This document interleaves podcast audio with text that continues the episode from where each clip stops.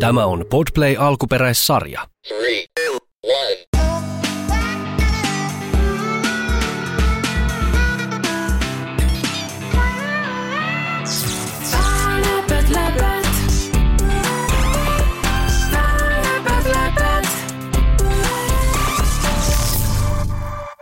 Minä olen maailman paras tarkkaampuja Simo Häyhä. Tämä on sankaritarina, koska Häyhä on Suomen kuuluisin tarkkaampuja sotilas. Tässä tarinassa menee ainakin yksi taistelu.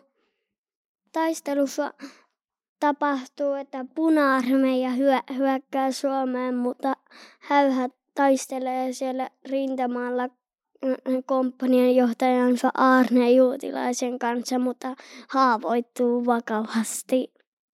Simo Häyhän lempinimi talvisodassa, missä taisteli, mutta haavoittui, niin se lempinimi oli Valkoinen kuolema. Sodan jälkeen Simo Häyhä, kun hä- hänet oltiin hoi- hoidettu haavoittumisesta, hän, hän meni ma- maanviljelijäksi ja asusteli siellä yksin koiransa kanssa ja, ja kä- kävi hirvimetsällä metsästämässä. Läpät, läpät. Valkoisen kuoleman seikkailut. Kauan sitten lumisessa Suomessa asui mies nimeltään Simo Häyhä. Hänellä oli erityinen kyky. Hän oli maailman paras tarkkaampuja. Koko maassa puhuttiin hänen taituruudestaan ja hänellä oli erikoinen lempinimi, Valkoinen kuolema. Simo ei ollut vain taitava, vaan myös rohkea ja nöyrä. Eräänä päivänä, kun kylmä tuuli puhalsi yli järvien ja metsien, puna-armeija hyökkäsi Suomeen.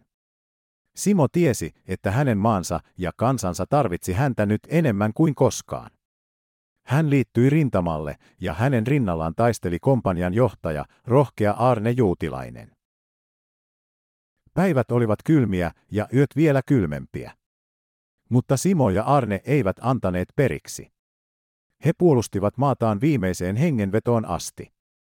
Simo valkoisessa lumipuvussaan sulautui lumiseen maisemaan niin hyvin, että viholliset eivät nähneet häntä ennen kuin oli liian myöhäistä. Mutta sota on arvaamaton ja eräänä päivänä, kun taistelu oli kiivaimmillaan, Simo haavoittui vakavasti.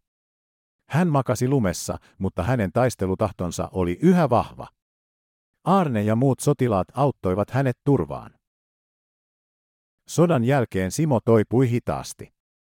Hänellä oli arpia, jotka muistuttivat hänelle hänen rohkeudestaan ja uhrauksistaan. Mutta hän ei antanut niiden lannistaa itseään. Sen sijaan hän päätti aloittaa uuden elämän. Simo muutti pienelle tilalle ja alkoi maanviljelijäksi. Hän asui yksin suuren metsän keskellä koiransa, uskollisen ystävänsä, kanssa. Vaikka sota oli ohi, Simo ei koskaan unohtanut taitojaan. Hän kävi usein hirvimetsällä ja kertoi nuoremmille sukupolville tarinoitaan rintamalta. Ja niin, vaikka sota oli tuonut mukanaan paljon surua ja menetystä, Simo Häyhän tarina oli muistutus rohkeudesta, uhrauksesta ja siitä, kuinka yksi mies voi tehdä suuren eron.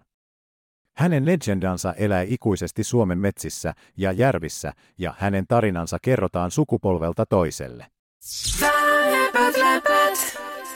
Se oli tosi hyvä tarina. Parasta oli, että Simo Häyhä ei sen sodan jäl- jälkeen menehtänyt, vaan pelkästään haavoittui ja pä- pääsi kuitenkin vielä elämään. Szál lepet, lepet.